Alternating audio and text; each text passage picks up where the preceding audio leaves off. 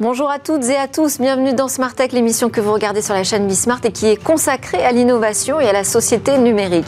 Le vendredi, vous le savez, c'est un jour un peu particulier puisqu'on découvre un sujet à travers une personnalité. Aujourd'hui, mon invité est un multi-entrepreneur, investisseur, cofondateur de Ledger qui est devenu une licorne française, donc une entreprise qui vaut plus d'un milliard euh, de dollars. Je pourrais aussi dire que c'est une nouvelle star de la télé ou encore le fondateur d'une école. On parlera, on parlera donc de secrets de réussite. Il va nous donner des clés euh, de réussite, mais aussi de ses nouveaux grands projets. Ce sera la grande interview d'Éric Larchevêque dans quelques instants. Et puis Smartech se refermera sur euh, Smart Space, qui est dédié cette semaine au sommet spatial européen, où se sont retrouvés les ministres européens dédiés euh, au secteur pour une réunion informelle. Au programme, la constellation européenne, la surveillance du trafic dans l'espace et l'exploration humaine. Vous entendrez notamment Thierry Breton ou encore Bruno Le Maire, Philippe Baptiste, le président du CNES dans cette édition spéciale. Mais tout de suite, c'est le moment de la grande interview Success Story.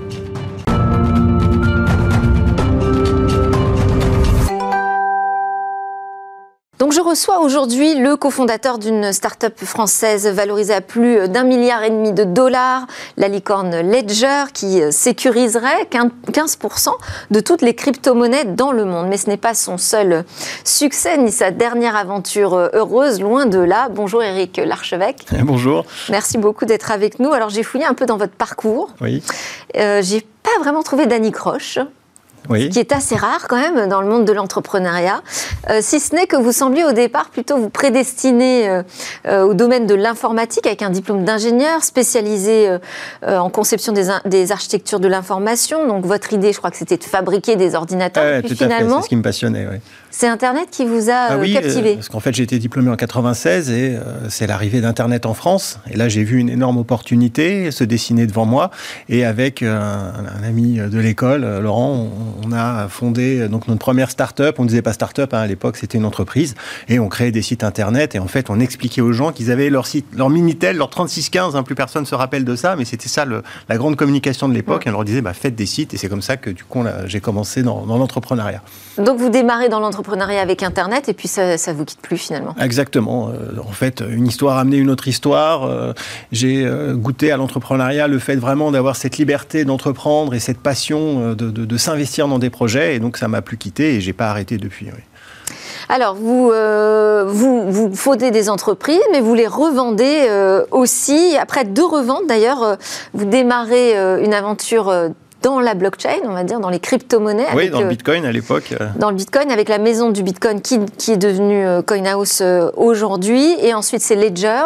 Comment, euh, qu'est-ce que ça vous inspire aujourd'hui, toute cette effervescence euh, autour de, pas seulement de la blockchain, mais du, des NFT, des spéculations qui tournent autour du NFT ça, ça, ça, ça, montre que, euh, effectivement, la, la, vision que, que j'ai eue avec d'autres en 2013-2014, que le, le, Bitcoin et la blockchain allaient fondamentalement apporter une révolution, euh, était, était, juste. On commence à en ouais. voir aujourd'hui les, les, prémices avec 8% des Français qui euh, possèdent des crypto-monnaies. Donc, ça veut dire qu'on est quand même dans une certaine forme de démocratisation.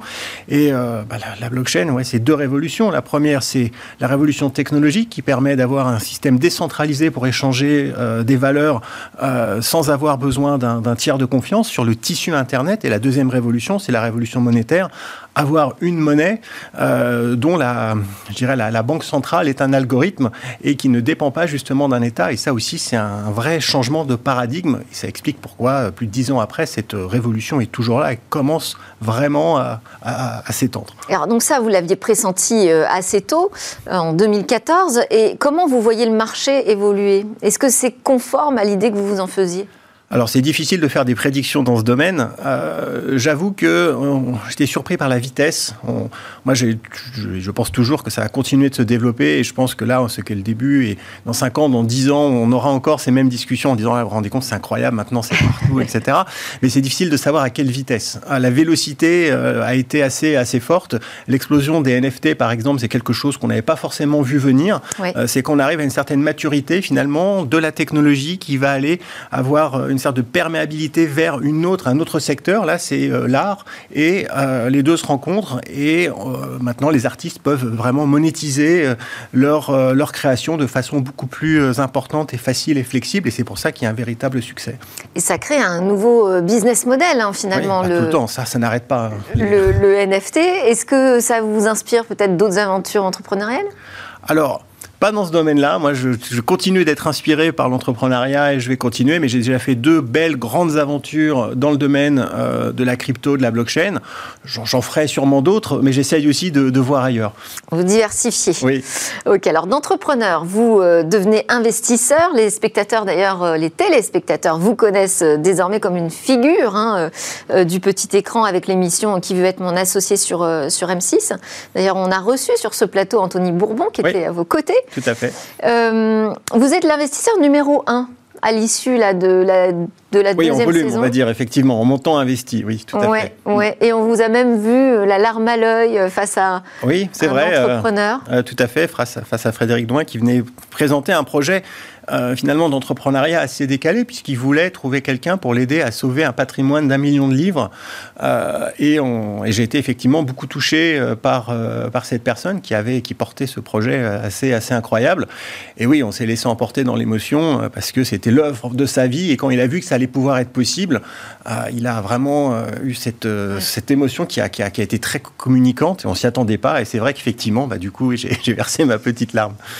Et est-ce que ça se passe comme ça dans la vraie vie entre euh, investisseurs euh, et entrepreneurs? Est-ce que c'est des relations aussi émotionnelles? Alors oui, alors peut-être pas toujours. Hein. Je pense que j'ai rarement pleuré devant un pitch dans la, dans la vraie vie. Là, c'est quand même un environnement très particulier. Euh, mais par contre, tout ce qui est dépeint dans l'émission correspond à une réalité. C'est vrai que ça va beaucoup plus vite. Et donc, dans la vraie vie, on n'arrive pas à dealer des choses pareilles comme ça en 30 minutes, en une heure. mais par contre, tout ce qui est dit, tout ce qui est échangé correspond à une vérité. On découvre les projets, on investit notre propre argent. Là, c'est pas, pas un jeu c'est la réalité à la télévision. Euh, et ça permet de, voir, bah, de, montrer à tout le monde, aux Français, aux téléspectateurs, que l'entrepreneuriat, finalement, se destine aussi à tout type de personnes. C'est pas juste des jeunes Parisiens qui sortent d'HEC ou d'école d'ingénieurs. Euh, il y a des profils très variés et ça célèbre un petit peu l'entrepreneuriat. Je pense que ça donne envie et c'est ça le principal. Et c'est aussi pour ça que je, fais cette émission avec grand plaisir, c'est qu'elle crée. Ça peut pousser, vous pensez, des investisseurs euh, peut-être à être un peu plus ouverts? Alors, bah, déjà, je pense que ça va pousser des gens à Aux initiatives qui ne sont pas forcément évidentes avant Oui, alors je, ça, je ne sais pas. Je sais qu'une chose est sûre, c'est que ça pousse les entrepreneurs à y aller. Ça, ça les motive, ça leur dit effectivement c'est possible, je peux y arriver. Ils voient tout un tas d'histoires qui les inspirent, ils vont y aller. Est-ce que ça inspire les investisseurs? C'est la première fois qu'on me pose cette ah bah question. Oui, c'est une bonne question. la clé, le portefeuille. oui, oui, tout à fait. Je ne sais pas, peut-être. En tout cas, peut-être que ça va motiver les gens à créer peut-être plus de d'événements avec des pitchs, etc. Euh, parce et entre vous, entre investisseurs, il y avait de la compétition? Ah, Parfois, oui, parce qu'il y a des projets euh, finalement qui, euh, qui intéressent plusieurs personnes. Et c'est comment l'ambiance sur le plateau L'ambiance est plutôt bonne. je pense qu'il y, a un respect clair entre tous les investisseurs, mais parfois on n'hésite pas effectivement. On, a tous des approches différentes. Hein. On ne voit pas du tout les choses de la même façon et chacun va investir avec des critères très différents. Et donc parfois effectivement ces points de vue vont se rencontrer, vont clasher un petit peu, ou alors euh, on va se battre, et c'est déjà arrivé, euh, pour obtenir l'attention d'un entrepreneur. Et c'est vrai, parfois l'entrepreneur, c'est aussi euh, lui qui, c'est un peu le roi, parce qu'il va avoir le choix entre divers investisseurs, ce qui n'est pas toujours facile, mais c'est ça aussi qui rend du coup le programme assez intéressant. Ouais, ça, ça fait un peu le, spectacle. Peut-être qu'on se laisse emballer d'ailleurs, parce que c'est la télé, je ne sais pas. Oui, non, mais c'est un environnement très particulier, tout à fait. Et qu'est-ce qui se passe alors une fois que, que le deal a été annoncé derrière en coulisses? Bah, c'est là où tout commence en réalité, puisque une fois que le deal, on s'est mis d'accord, il y a un devoir moral d'avancer et de faire le deal. Il y a ce qu'on appelle les due diligence. On va regarder si tout ce qui a été dit en plateau, c'est la vérité, regarder les comptes, la technologie, le produit, etc., pour voir s'il n'y a pas euh, n'importe quoi, parce qu'on ne sait jamais, même si la production, évidemment, fait des vérifications, mais euh, il faut quand même le faire à notre niveau. Ça, ça va prendre un certain temps, quelques semaines, plusieurs mois parfois, et ensuite, euh, dans la l'écrasante majorité des cas, le deal va se faire. parfois, il ne se fait pas, soit parce que finalement, on va s'apercevoir que ce qui a été dit en plateau n'est pas vrai ou que certaines conditions finalement ne seront pas présentes. Ou alors, et c'est arrivé euh, cette année avec Bob, euh, le lave-vaisselle, il a trouvé un autre investisseur entre-temps. Un fonds qui vous a doublé. Un fonds, exactement. Et donc, euh, bah, à la fin, bon, bah, tant mieux pour l'entrepreneur, parce que ce qui compte, c'est que le deal se fasse et c'est une très belle boîte et je suis ravi pour, ravi pour lui. Bon, pas de grosses mauvaises surprises alors? Non, non, non. Sur les deux saisons? Non. Bon, votre nouvelle grande aventure, c'est euh, une école. Elle s'appelle AlgoSup. Elle veut euh, former des, des développeurs euh, informatiques. Vous l'avez installée à Vierzon. Oui qui est euh, la ville de votre enfance, mais c'est là aussi où vous vivez aujourd'hui? Oui, et là aussi installé Ledger, euh, donc euh, toute la oui, partie opérationnelle. là, vous êtes dans les anciens locaux de, exactement, de Ledger. AlgoSups a pris les anciens locaux de Ledger, qui a depuis construit son, son, son usine. et Vierzon, c'est bah, le centre de l'Europe, hein, c'est quand même assez accessible de, de, de Paris. Alors pourquoi Vierzon En dehors du fait que c'est un endroit très sympa. On ne pense pas au centre de l'Europe, on ne pense pas à Vierzon. On ne pense pas à Vierzon, mais si, bientôt, bientôt vous allez voir. Euh, en fait, la plus grande difficulté d'une école, c'est de trouver suffisamment de place. Parce que quand le modèle fonctionne, il faut s'étendre et les écoles n'arrêtent pas de changer, de trouver des, des, locaux, etc. Là, à Vierzon, il y a une grande réserve foncière. On est capable d'accueillir des élèves depuis toute l'Europe, puisque l'école est en anglais, entièrement en anglais. Donc, elle a, elle a, une ouverture culturelle qui est, très importante. Et donc, à Vierzon, on sait qu'on va pouvoir justement créer un grand campus européen. Alors oui, c'est ça l'idée. Hein. Là, vous, avez ou vous allez poser la première pierre de ce qu'on voit? Là, ce sont des images euh, 3D oui, de, tout à fait. du futur le, futur campus, en fait, c'est le, le, le, campus numérique qui va se situer à Vierzon dans un ancien bâtiment industriel qui s'appelle le B3, qui va accueillir AlgoSup, effectivement, avec, à partir de la rentrée 2023, mais aussi euh, un incubateur d'entreprise euh, que aussi je, je, je, je supporte et euh, un On peut connaître son nom? Euh, bah, il s'appellera le B-Cube, parce que c'est le B3, le bâtiment, donc ce sera le B-Cube, euh, qui va apporter des, des, des projets entrepreneuriaux euh, à Vierzon, et qui du coup va aussi travailler avec AlgoSup, puisque donc c'est en 5 ans, et lorsque les premiers élèves sortiront, certains voudront effectivement devenir entrepreneurs, et ils trouveront tout ce dont ils ont besoin dans, dans ce campus. Donc ça veut dire que là c'est un changement d'échelle, vous allez passer à combien d'élèves? Alors aujourd'hui on est une quarantaine d'élèves, l'objectif dans ce bâtiment c'est de passer à 300, mais ensuite de pouvoir même l'étendre et être 500 élèves à 2000 à, à, à l'année 2030. Bon, euh, sachant qu'il y a à peu près 10 000 postes ouverts, c'est ça, sur le marché pour des oui, développeurs Oui, alors en fait, il y a une demande incroyable pour ouais. des développeurs, donc euh, il faut créer plus d'écoles. C'est une manière finalement de répondre à cette problématique, c'est euh, d'en former plus. Et surtout. Et vous avez du mal à les trouver, les étudiants? Oui, alors c'est pas évident de trouver finalement des étudiants, surtout par exemple des femmes, ouais. puisque un des grands problématiques de, bah, du, de, de l'informatique, c'est qu'il y a quand même beaucoup d'hommes, hein, même dans les écoles d'ingénieurs, etc. Et donc, euh, on essaye d'avoir une parité. L'objectif, c'est 50%. Alors aujourd'hui, évidemment, on n'y est pas. On doit être à peu près à 15% malgré tous nos efforts. Mais justement, dans le recrutement des élèves, on essaye d'élargir et d'aller voir des personnes qui vont plutôt avoir un esprit créatif, pas forcément geek, euh, et, des, et, des, gens qui se sont jamais posé la question. Comment vous le faites concrètement, ça, pour alors, aller chercher des profils créatifs Alors, on a une, pour recruter dans l'école et faire passer un test, on a une approche un petit peu euh, originale qui est de jouer un jeu vidéo. En fait, euh, peut-être que vous savez même pas si vous pouvez être développeur parce que, ou développeuse parce que vous n'avez pas été dans cette culture, euh, vous n'êtes jamais posé la question. Et nous, on vous propose de jouer un jeu, un vidéo, assez simple. Hein. Alors, on a des images de ce jeu. Exactement. Donc, ça ressemble à un jeu qu'on pourrait trouver sur un, un téléphone. Donc, c'est pas, euh, c'est un jeu assez simple, mais qui demande euh, de la réflexion. Et on va vous demander non, de jouer à ce compte, jeu. Mais c'est ça le minutes. jeu là. Oui, c'est un jeu de logique. Hein. Donc, ouais. c'est évidemment, hein, c'est un jeu qui va vous faire réfléchir. En fait, vous poussez des flèches et vous les éliminer. des flèches. Vous, voilà, vous allez comprendre en fait les règles en jouant. Et euh, on, on, va voir si vous avez cet état d'esprit finalement de pouvoir interpréter un certain nombre, de pouvoir comprendre une problématique et le résoudre par, par morceau, d'avoir une certaine séquence de logique.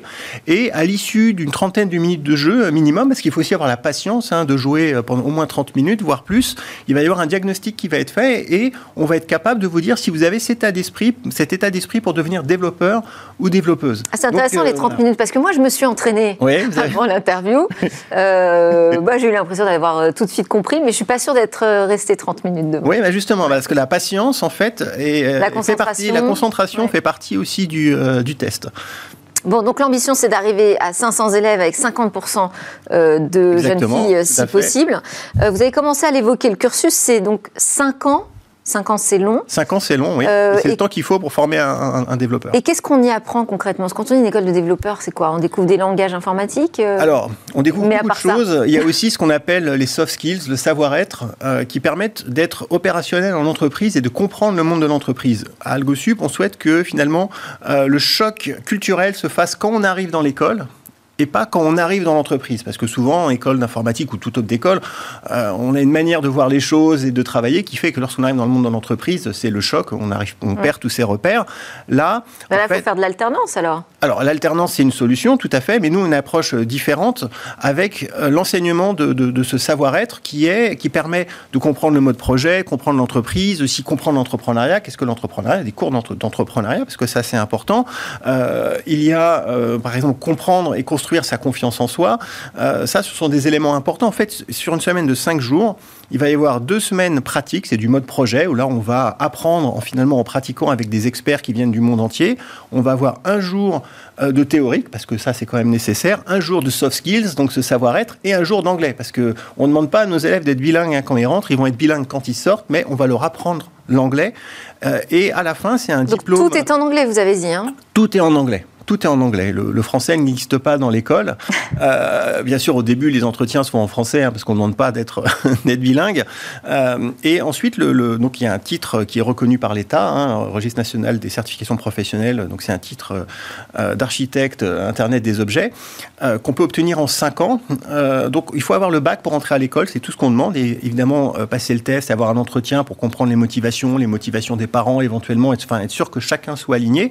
On peut aussi, après un BTS, par exemple, ou un bac plus 2, rentrer dans l'école pour se réorienter. Donc là, ça devrait se faire en 3 ans.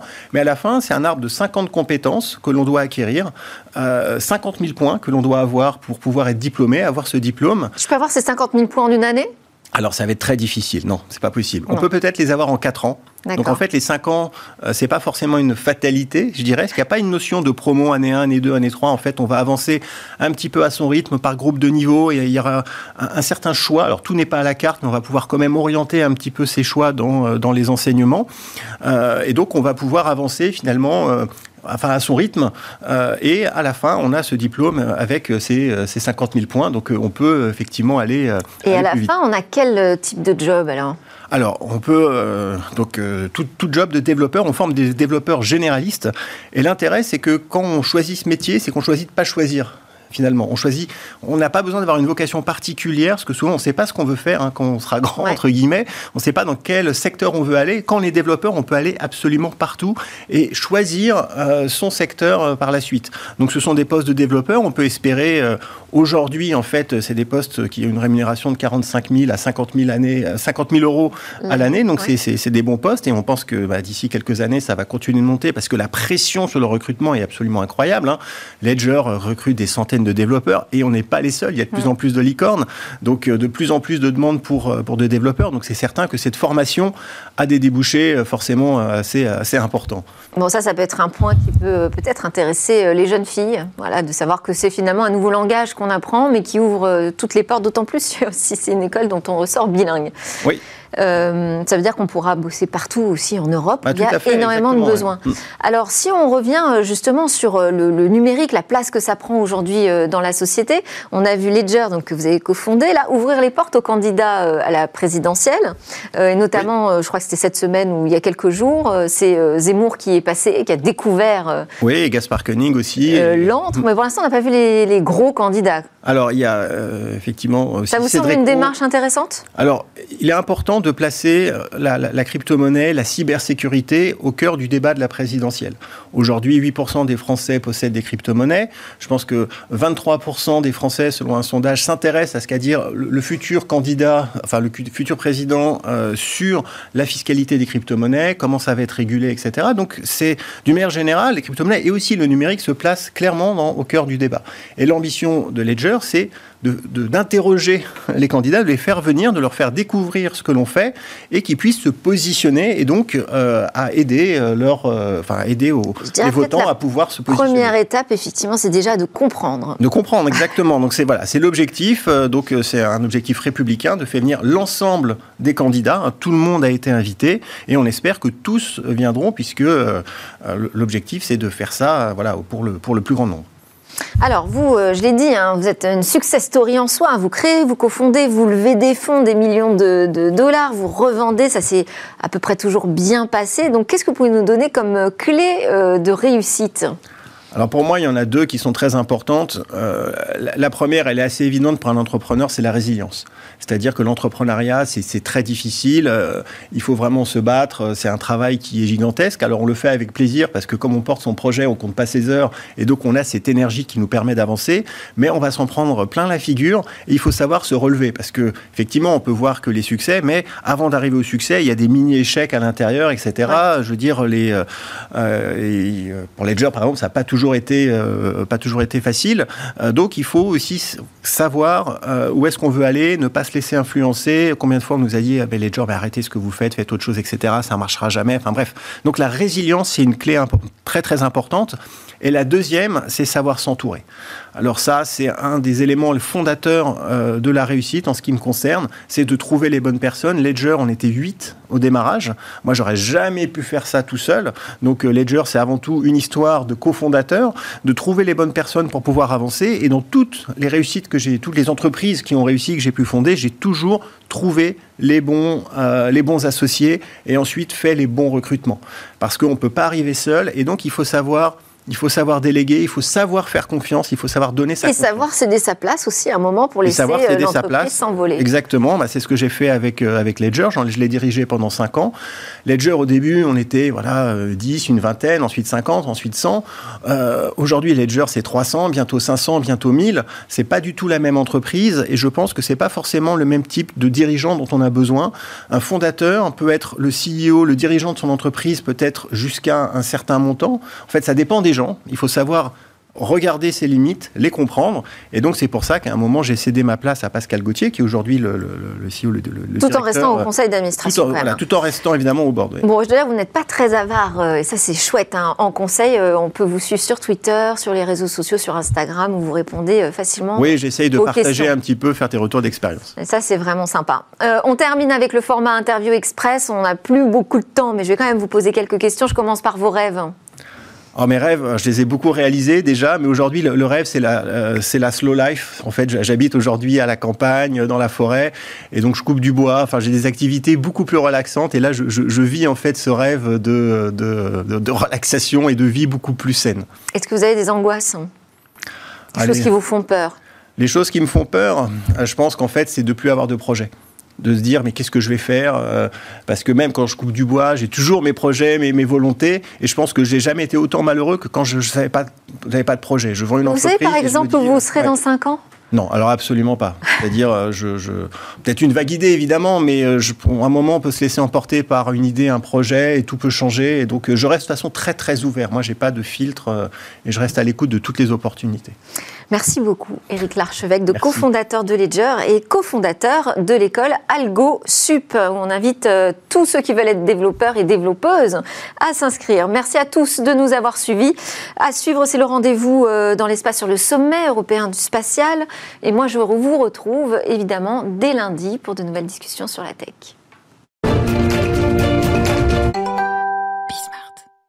L'Europe est un grand continent spatial. C'est une aventure que nous poursuivons depuis des décennies, qui a fait rêver des générations, qui, dans laquelle nous portons euh, une excellence avec de nouveaux défis.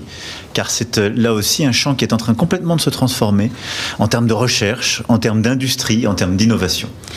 Bonjour à tous et bienvenue dans Smart Space. Vous venez d'entendre le président de la République, Emmanuel Macron, qui était ce mercredi au sommet du spatial à Toulouse. Tous les ministres européens dédiés à l'espace étaient présents, se sont réunis lors de ce sommet du spatial organisé par la France, une assemblée menée euh, par la France et par Bruno Le Maire dans le cadre de la présidence française de l'Union européenne. L'occasion pour le ministre français d'endosser également le rôle euh, et la coprésidence française de l'Agence spatiale européenne aux côtés du Portugal.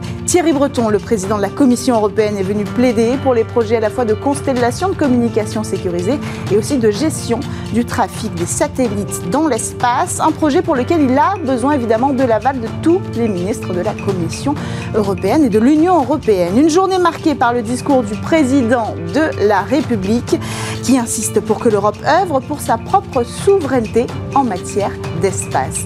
Bismart y nous avons rencontré pour vous les acteurs qui ont participé à cette journée cruciale pour le secteur spatial.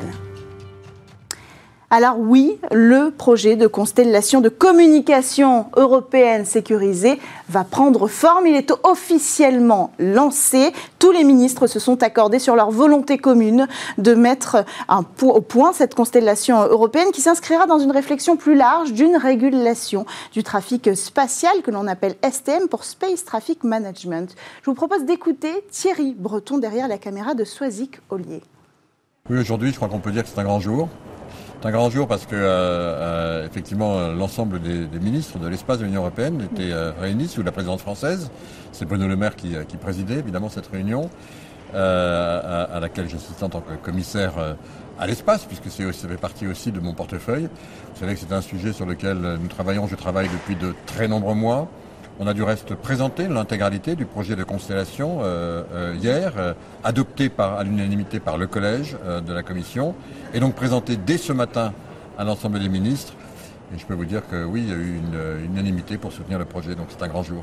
Alors, il est question de réguler le trafic des satellites aujourd'hui. Est-ce que la constellation va s'inscrire dans cette régulation? Est-ce que vous avez pu préparer une première ébauche de cette régulation, de ce qu'on appelle les STM aujourd'hui? Il y a deux choses. Hein, dans, dans le le paquet euh, spatial, comme on dit dans notre jargon, que j'ai présenté hier euh, dans la commission, euh, il y a effectivement le volet constellation donc, de connectivité qui va offrir donc je dirais trois services plus un. Mhm. D'abord, c'est évidemment de la connectivité partout en Europe, large bande. Deuxièmement, d'avoir des communications sécurisées, hyper sécurisées, y compris en utilisant les cryptologies quantiques pour l'ensemble donc des gouvernements européens, mais aussi de nos armées. Euh, troisièmement, euh, permettre euh, également d'avoir de la redondance. On a vu pendant la crise que nos réseaux terrestres, même en fibre, peuvent tomber parce qu'il y a trop de charges ou parce qu'il y a des attaques et des cyberattaques. On en a tous les jours. Et puis quatrièmement, comme il s'agit d'une constellation de petits satellites, dit Léo, en orbite basse, entre 400 et 450 km, donc euh, ce sont des satellites nord-sud et donc qui vont permettre d'avoir sur quatre fuseaux horaires, donc ils couvrent l'intégralité du continent européen, mais également dans leur parcours, ils vont couvrir l'intégralité du continent africain. Mhm. Donc c'est un point très important qui a été souligné avec beaucoup d'intérêt euh, par le président euh, de l'Union européenne en exercice, Emmanuel Macron, tout à l'heure, en se félicitant et en soutenant, je crois, très fortement, il a montré ce projet de constellation, y compris dans sa dimension géopolitique, puisqu'elle va permettre d'offrir à l'ensemble de nos amis africains de la connectivité dont ils ont besoin. Dans le cadre de tous ces projets de constellation, on parle de quoi? D'un modèle PPP, c'est-à-dire privé-public C'est ça l'idée, c'est de, de, reproduire un petit peu le modèle euh, américain pour faire éclore ces écosystèmes du New Space qui travailleront avec des acteurs historiques. Alors sur ce volet effectivement de la constellation en orbite basse, c'est effectivement euh, ce type de, modèle. Mm. C'est un projet que nous avons évalué à peu près à 6 milliards d'euros, mm-hmm. euh, un peu plus d'un tiers donc, qui est à la charge de la Commission. J'ai moi-même mis 2 euh, milliards 4 sur la table, donc c'est mm-hmm. beaucoup. Hein, et donc on augmente très significativement le budget spatial parce que tout ceci ne se fait évidemment pas au détriment d'autres projets, c'est en complément. Mm. et donc là on va financer plutôt toutes les infrastructures qui sont les infrastructures souveraines évidemment. Il y a ensuite évidemment un tiers qui reviendra aux États membres beaucoup se sont portés volontaires et, encore ce matin. Et puis il y aura un tiers, donc à peu près 2 milliards, peut-être un peu moins, qui sera donc euh, euh, dévolu aux euh, entrepreneurs et donc aux partenaires privés. Un autre volet sur lequel je souhaite dire un petit mot, c'est évidemment tout ce qui concerne le Space Traffic Management, le STM, donc qui fait partie du deuxième, deuxième partie du, paquet espace que j'ai présenté hier à, la Commission et qui a été discuté abondamment également ce matin par l'ensemble des ministres de l'espace, avec un soutien encore plein et entier. Mm. Donc de se donner les moyens désormais de mieux contrôler euh, d'abord euh, cet espace contesté. Enfin, on appelle ça cet espace contesté, c'est un espace qui appartient à tout le monde, bien mm-hmm. sûr, mais dont on, voit qu'il est aussi fait partie aussi de notre souveraineté, de notre autonomie, de notre indépendance. Alors ma dernière question, est-ce qu'il sera question de, de, créer un organisme de régulation? À qui reviendra cette responsabilité C'est trop tôt pour le dire. Là, on va maintenant se mettre autour de la table travailler ensemble, voir d'abord ce que l'on peut faire pour suivre d'un point de vue technologique, technique. Mm. Il y a beaucoup de choses à faire, hein, je le disais. Euh, le suivi, je vais dire, objet par objet. Euh, de leur propre orbite pour mieux anticiper euh, euh, ce qui va se passer, éviter qu'un mm. bah, satellite que l'on lancerait puisse traverser la, trajectoire d'un de ces débris. Pour ça, on a de belles startups qui savent. Donc, on a des startups qui savent faire tout ça. Le New Space va beaucoup nous aider. le calcul aussi à haute performance va nous aider parce qu'il faut des supercalculateurs pour ça, des algorithmes très performants, de l'intelligence artificielle. et puis derrière, évidemment, bah, on verra ensuite comment on fait pour pour aller un peu plus loin et, commencer à réfléchir à des normes. Mais on s'est donné un petit peu de temps pour ça parce qu'il faut, vraiment faire les choses étape par étape. D'abord, la première étape, c'est que l'Europe soit une très grande puissance spatiale, la deuxième mm. puissance spatiale mondiale, doit avoir sa propre philosophie, sa propre politique en matière de gestion des débris. Pour pouvoir parler évidemment d'égal à égal avec, avec les autres euh, puissance spatiale, et je pense en particulier à nos alliés américains. On en parle beaucoup avec eux du reste, mm. mais aussi euh, aux, Chinois. Et puis, euh, et puis j'espère que lorsque les choses iront peut-être mieux avec, avec la Russie. Si l'espace est un bien commun de l'humanité, les pratiques en matière euh, notamment de défense spatiale doivent être régulées. Une question qu'on a pu aborder avec euh, Bruno Le Maire avant de revenir sur l'importance d'une souveraineté européenne en matière euh, de secteur spatial. Pour le ministre, pas de souveraineté sans constellation ni compétitivité dans le domaine des lanceurs. Écoutez. L'un des grands thèmes aujourd'hui abordés, c'était la défense spatiale. On en a beaucoup parlé ces dernières semaines, notamment avec l'exemple euh, du tir de la Russie euh, anti-satellite. Emmanuel Macron en a parlé aujourd'hui. Il était question de réguler les pratiques en matière de défense spatiale. Est-ce que ça a été euh, fait ce matin? Est-ce qu'il y a eu une première ébauche de régulation? Alors on en parle cet après-midi. Il y aura effectivement une régulation européenne. Les 27 États européens sont totalement convaincus que l'espace ne doit pas être le Far West. Donc il faut des règles d'utilisation des règles de récupération euh, des débris et des règles de non-agression. Toute la difficulté maintenant, c'est de faire en sorte que cette régulation ne s'impose pas que aux Européens, mais aussi aux Chinois, aux Russes, aux Américains, à tous les autres acteurs spatiaux. Donc c'est ça aujourd'hui l'enjeu, c'est avoir des règles pour l'espace qui soient des règles mondiales et pas uniquement des règles européennes qu'il faut faire appliquer à tout le monde. Vous voyez bien qu'on ne peut pas accepter que euh, des satellites puissent être détruits de manière offensive. On ne peut pas accepter non plus, c'est un des vrais sujets, que euh, l'espace devienne un dépotoir avec des milliers et des milliers de débris. Aujourd'hui, euh, dans les satellites qui sont en activité. Vous en avez 4000 qui sont en activité, vous en avez 6000 qui continuent à tourner autour de la Terre et qui, eux, ne sont plus en activité. Donc, est-ce qu'on récupère les satellites qui ne fonctionnent plus Comment est-ce qu'on évite qu'il y ait des déchets dans l'espace? Comment on évite de transformer l'espace en poubelle? Ça, c'est un des vrais sujets. Il n'y a que les Européens qui défendent ces idées-là. Donc, il faut qu'on soit très offensif pour que l'espace soit respecté. Il était question aussi de cette constellation européenne de satellites pour une communication sécurisée, une connectivité euh, sécurisée et donc un enjeu de souveraineté. Euh, l'idée c'était de convaincre tout le monde euh, de travailler à l'unisson pour valider ce projet de constellation. Est-ce qu'il y a eu des récalcitrants? Est-ce qu'on avance tous dans le même sens en Europe aujourd'hui? On avance et je pense que c'est le principal résultat de cette réunion de Toulouse. Il y a aujourd'hui un accord à 27 pour faire une constellation qui va nous garantir que sur la connectivité, nous serons effectivement totalement indépendants, indépendants des Chinois, des Russes, des Américains, mm. totalement indépendants. Ce qui veut dire que pour les véhicules connectés, pour les véhicules autonomes, pour l'Internet à très haut débit sur euh, les trains, sur les avions, sur les bateaux, mm. euh, l'Europe aura son propre signal et son propre réseau. Vous deviez aborder le sujet des lanceurs. Est-ce que c'est fait et qu'est-ce que ça donne? Alors les lanceurs, c'est un sujet qu'on a traité euh, avec euh, nos partenaires allemands, nos partenaires italiens, c'est les principaux partenaires de la France en matière de lanceurs. Et nous avons un accord qui est très important, qui repose sur quelques idées simples. Un, la préférence européenne. Mhm. Si on fait des lanceurs, euh, que ce soit des petits ou des gros lanceurs, c'est pour lancer nos satellites. Mhm. Donc nos satellites, on ne va pas les lancer, pour être clair, avec SpaceX ou avec des lanceurs américains ou russes, on va les lancer avec les lanceurs européen. Hmm. C'est une des premières applications de la préférence européenne. Ensuite, on ne se livre pas de compétition inutile sur euh, des blocs technologiques qui sont très coûteux. Je pense par exemple aux moteurs. Euh, sur les moteurs, on fait du partenariat, on ne fait pas de la compétition. Hmm. En revanche, pour tout ce qui est plus prometteur pour l'avenir, les micro-lanceurs par exemple, là on peut envisager qu'il y ait une compétition entre Allemands, Français, Italiens, puis que le meilleur gagne, celui qui a la meilleure technologie, qui a le meilleur... Euh, objet à proposer, ben, c'est lui qui gagnera la partie. Hmm. Le fil rouge de, cette journée, c'est la souveraineté. La souveraineté passera peut-être par des projets de vol habité européen ou d'exploration robotique européenne. Il y a un véritable enjeu industriel et économique derrière ces sujets pour la France. D'abord, vous avez raison, le, vrai fil rouge, c'est la souveraineté, l'indépendance. Hmm. On ne veut pas dépendre des satellites et des lanceurs chinois, américains ou russes. Nous voulons avoir notre propre matériel, nos propres constellations, nos propres signaux. Et c'est vraiment très important, je le dis, pour des questions de défense, pour des questions économiques et pour notre vie quotidienne. Ensuite, sur l'exploration, les vols habités, là, on est encore au stade de la discussion. Mm.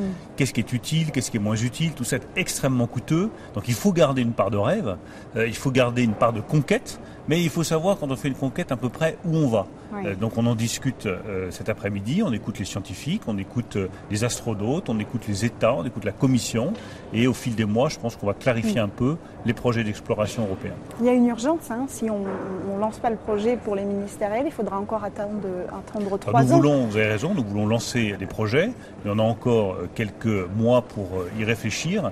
Je pense que ça vaut le coup, on l'a fait sur les lanceurs, on l'a fait sur les constellations, de se donner le temps d'avoir une évaluation très précise et puis décider sur la base d'éléments scientifiques hmm. euh, très solides. Dernière question, beaucoup d'engagements, en tout cas de volontés politiques euh, qui, euh, qui sont exprimées aujourd'hui. Est-ce qu'on peut s'inquiéter du suivi de ces promesses en termes d'exploration spatiale ou de business spatial compte tenu des élections présidentielles qui approchent? Est-ce que tous les projets vont être, qui sont évoqués ici vont être menés à bien? Ah ben, Je le souhaite. D'abord, moi, je souhaite la réélection d'Emmanuel Macron. Donc, ça garantira de la continuité sur les projets spatiaux, que ce hmm. soit sur les lanceurs, sur les satellites ou sur la constellation. Mm. Et en tout état de cause, je considère que sur les politiques qui sont aussi stratégiques, il faut évidemment de la continuité et que les choix qui ont été actés à 27 aujourd'hui soient maintenus. Nous avons fait aujourd'hui un choix majeur. L'Europe aura sa propre constellation pour avoir de l'Internet à très haut débit partout à travers le monde de manière indépendante. Je pense que c'est des choix sur lesquels on ne revient pas facilement. Visons-nous la Lune C'est la question qu'a posée Emmanuel Macron dans son discours mercredi. Le président de la République a mis sur le devant de la scène les ambitions françaises en matière de vol habité européen. Un groupe d'experts va d'ailleurs être réuni par Bercy pour mettre euh, sur pied un premier projet à présenter ensuite au ministériel 2022 qui se tiendront à Paris en novembre. Un projet qui pourrait porter de nombreuses opportunités industrielles. Exemple avec Hélène Ubi, fondatrice de The Exploration Company, qui veut mettre au point un atterrisseur lunaire. L'exploration est un objectif de souveraineté, il n'y a pas que ça. Euh, c'est euh, des technologies qui ont un impact sur Terre après très important. Mm. Euh, quand il s'agit d'aller construire des rovers, des landers pour la Lune, on parle de frugalité, on parle d'autonomie, c'est exactement les besoins qu'on a pour l'aviation, pour la voiture. Euh, quand on veut faire grandir des plantes sur la Lune, c'est avec très peu d'eau, très peu d'électricité, c'est des très hauts rendements qu'il faut avoir, c'est le même problème qu'on a pour euh, l'agriculture raisonnée, etc. Donc il y a un aspect technologie boomerang sur la Terre, il y a un aspect nouveau marché. Euh, quand on parle des ressources spatiales et de refueler des véhicules en orbite, etc., bah, si c'est que les entreprises américaines et chinoises qui vont s'emparer de ces marchés, ce ne sera pas extrêmement bon pour nos entreprises. Et puis un aspect de leadership. Et euh, historiquement, euh, que ce soit dans le domaine scientifique, que ce soit dans le domaine euh, économique, que ce soit dans le domaine politique, géostratégique, ceux qui ont exploré sont devenus des leaders. Donc si l'Europe veut garder sa place de leadership, il faut qu'elle explore. C'est vraiment très basique, très simple. et le point, c'est qu'aujourd'hui, beaucoup de décideurs pensent que l'exploration spatiale coûte cher. Et c'est l'un des messages clés que j'ai essayé de faire passer au déjeuner. C'est qu'on n'est pas du tout sur les ordres de grandeur de la mission Apollo. On est des ordres de grandeur de quelques centaines de millions par an. Hmm. Euh, donc des choses que l'Europe sait faire, a déjà fait par le passé. Euh, et c'est bien ça qu'il faut se mettre en tête. Donc aujourd'hui, la décision politique ou l'ambition politique qui doit être posée, à mon sens, c'est une obligation de vol habité. Il faut proposer un projet ministériel et je pense plus qu'un projet, euh, parce que quand on regarde la façon dont la NASA fonctionne, elle a posé, en coopération avec les politiques américains, une ambition. Donc c'est se dire, nous voulons aller par nos propres moyens mm. en orbite basse à telle date et avec telles euh, exigences de qualité de service. Et nous voulons aller sur la Lune à telle date et avec telle exigence de qualité de service. Je ne suis pas sûr qu'il faille proposer un programme. Parce qu'un programme européen, c'est quelque chose qui est lent, c'est quelque chose qui risque de coûter beaucoup d'argent. Et la façon dont fonctionnent les agences aujourd'hui, c'est de mm. mettre en compétition les acteurs de l'industrie par rapport à une ambition qui est posée. Et l'important, c'est pas de mettre des gros sous, c'est de poser cette ambition et démarrer avec frugalité pour qu'on y aille, quoi. Lancer un projet de vol habité européen, une ambition colossale qui va demander beaucoup d'organisation, de coordination et qui va aussi demander un budget. Mais il y a un calendrier français, celui des élections présidentielles. Est-ce que lorsque les cartes du gouvernement seront rebattues, les projets seront toujours porter jusqu'à leur finalité. On a posé la question à Philippe Baptiste, le président du CNES, l'agence spatiale française. On l'écoute. Je suis très très heureux d'avoir entendu ce, discours parce que euh, je pense que c'est un sujet qui a été fermé en, Europe pendant de très nombreuses décennies. Hein. Notamment suite au projet Hermès qui n'a pas fonctionné. Bien sûr, avec la fin d'Hermès qui, qui, est arrivée, alors qui n'a pas fonctionné bah, parce que d'abord c'était aussi la fin de la navette américaine. On s'est rendu compte que la piste qu'on avait, qu'on avait, qu'on avait engagée n'était peut-être mm. pas la bonne. Et donc effectivement on a arrêté. Euh, et on a bien vécu sur l'Europe, euh, sur ces questions de volabilité, en partenariat avec les Russes, avec les Américains, un partenariat euh, intéressant parce que ça veut dire que quelque part, ce qu'on faisait, c'était quoi? C'était, on amenait de la techno à nos amis américains, on amenait un module, ou on amenait de la technologie ou des expériences, en échange, quelque part, ils nous embarquaient des astronautes. Et c'était un, bon deal, c'est ce qu'on fait aujourd'hui sur l'ISS, et c'était intéressant. Ouais. Aujourd'hui, il faut y aller tout seul. Mais, mais pourquoi? Parce que demain, en fait, qu'est-ce qui va se passer? Demain, l'ISS, n'y en aura plus parce que c'est la fin de vie de l'ISS. 2030. Voilà, donc les prochaines navettes, les prochaines, pardon, les prochaines stations, elles vont être essentiellement privées. Ce qu'elles vont nous demander, c'est quoi? Elles ne vont pas nous demander une contribution en nature, elles vont nous demander de faire un chèque. Et c'est quoi l'intérêt pour l'Europe de faire ça? Il n'y en a aucun. Donc on voit bien qu'on a un enjeu, c'est un des enjeux. Hein. il, y a, plusieurs grands enjeux pour faire ça, mais c'est un des enjeux. C'est l'enjeu aussi que simplement le marché se développe. Tous les grands pays aujourd'hui y vont. Mm. Il faut que l'Europe y aille. Et vous avez senti une cohésion, euh, une vraie volonté de tous les pays qui étaient présents aujourd'hui? Aujourd'hui, on n'a pas décidé, on n'a pas dit euh, demain matin on y va. Ce mm. qu'on a dit, c'est qu'on ouvrait le sujet. Et ça, c'est et ça, et c'est très important. C'est c'est le moment C'est le moment. C'est-à-dire que c'est le moment d'ouvrir le sujet et de regarder les coûts, les bénéfices, les enjeux scientifiques, techniques, économiques, comment on peut le faire avec les industriels, avec le New Space, de combien d'argent on parle? Est-ce qu'on parle de quelques milliards d'euros ou de centaines de milliards d'euros? Moi, je suis convaincu qu'avec la baisse des coûts et avec justement tout le New Space, c'est plus des centaines de milliards d'euros dont on parle. On parle de quelques milliards d'euros. Et c'est pour ça qu'en fait qu'on va y aller. Enfin, ça, c'est ma conviction personnelle. On parle d'une échéance autour de juin pour relancer les discussions, préparer un projet. Euh, entre-temps, il y a les élections présidentielles. Est-ce que ça vous inquiète en, tant que président euh, du CNES? En France, effectivement. Mais c'est la France quand même, aujourd'hui, on l'a compris, qui porte cette impulsion. Alors, c'est pas que la France. Hein. Il y a plusieurs pays qui sont quand même très moteurs sur ce sujet-là. Donc ça vous euh, inquiète pas, les, non, les, non, non, élections moi, je, présidentielles moi, je, suis persuadé que c'est un sujet qui nous dépasse tous. Et, donc, voilà. Donc, et puis là, bah, de toute façon, il y a une instruction qui est une instruction qui doit se faire au niveau européen sur justement identifier ces grandes questions. Euh, la fin de l'été, c'est bien parce que ça veut dire que ça nous laissera le temps de réfléchir pour la prochaine conférence ministérielle de l'ESA. en novembre 2022. Voilà qui conclut cette émission spéciale dédiée au sommet du Spatial 2022. Le premier sommet organisé en France, mais pas le dernier, a promis Bruno Le Maire. Un sommet 2023 sera organisé en France l'année prochaine. Merci à tous d'avoir suivi euh, cette émission spéciale. Un grand rendez-vous espace assez euh, inédit dédié au secteur spatial aujourd'hui à ce sommet organisé mercredi à Toulouse. On se retrouve très vite sur Bismart.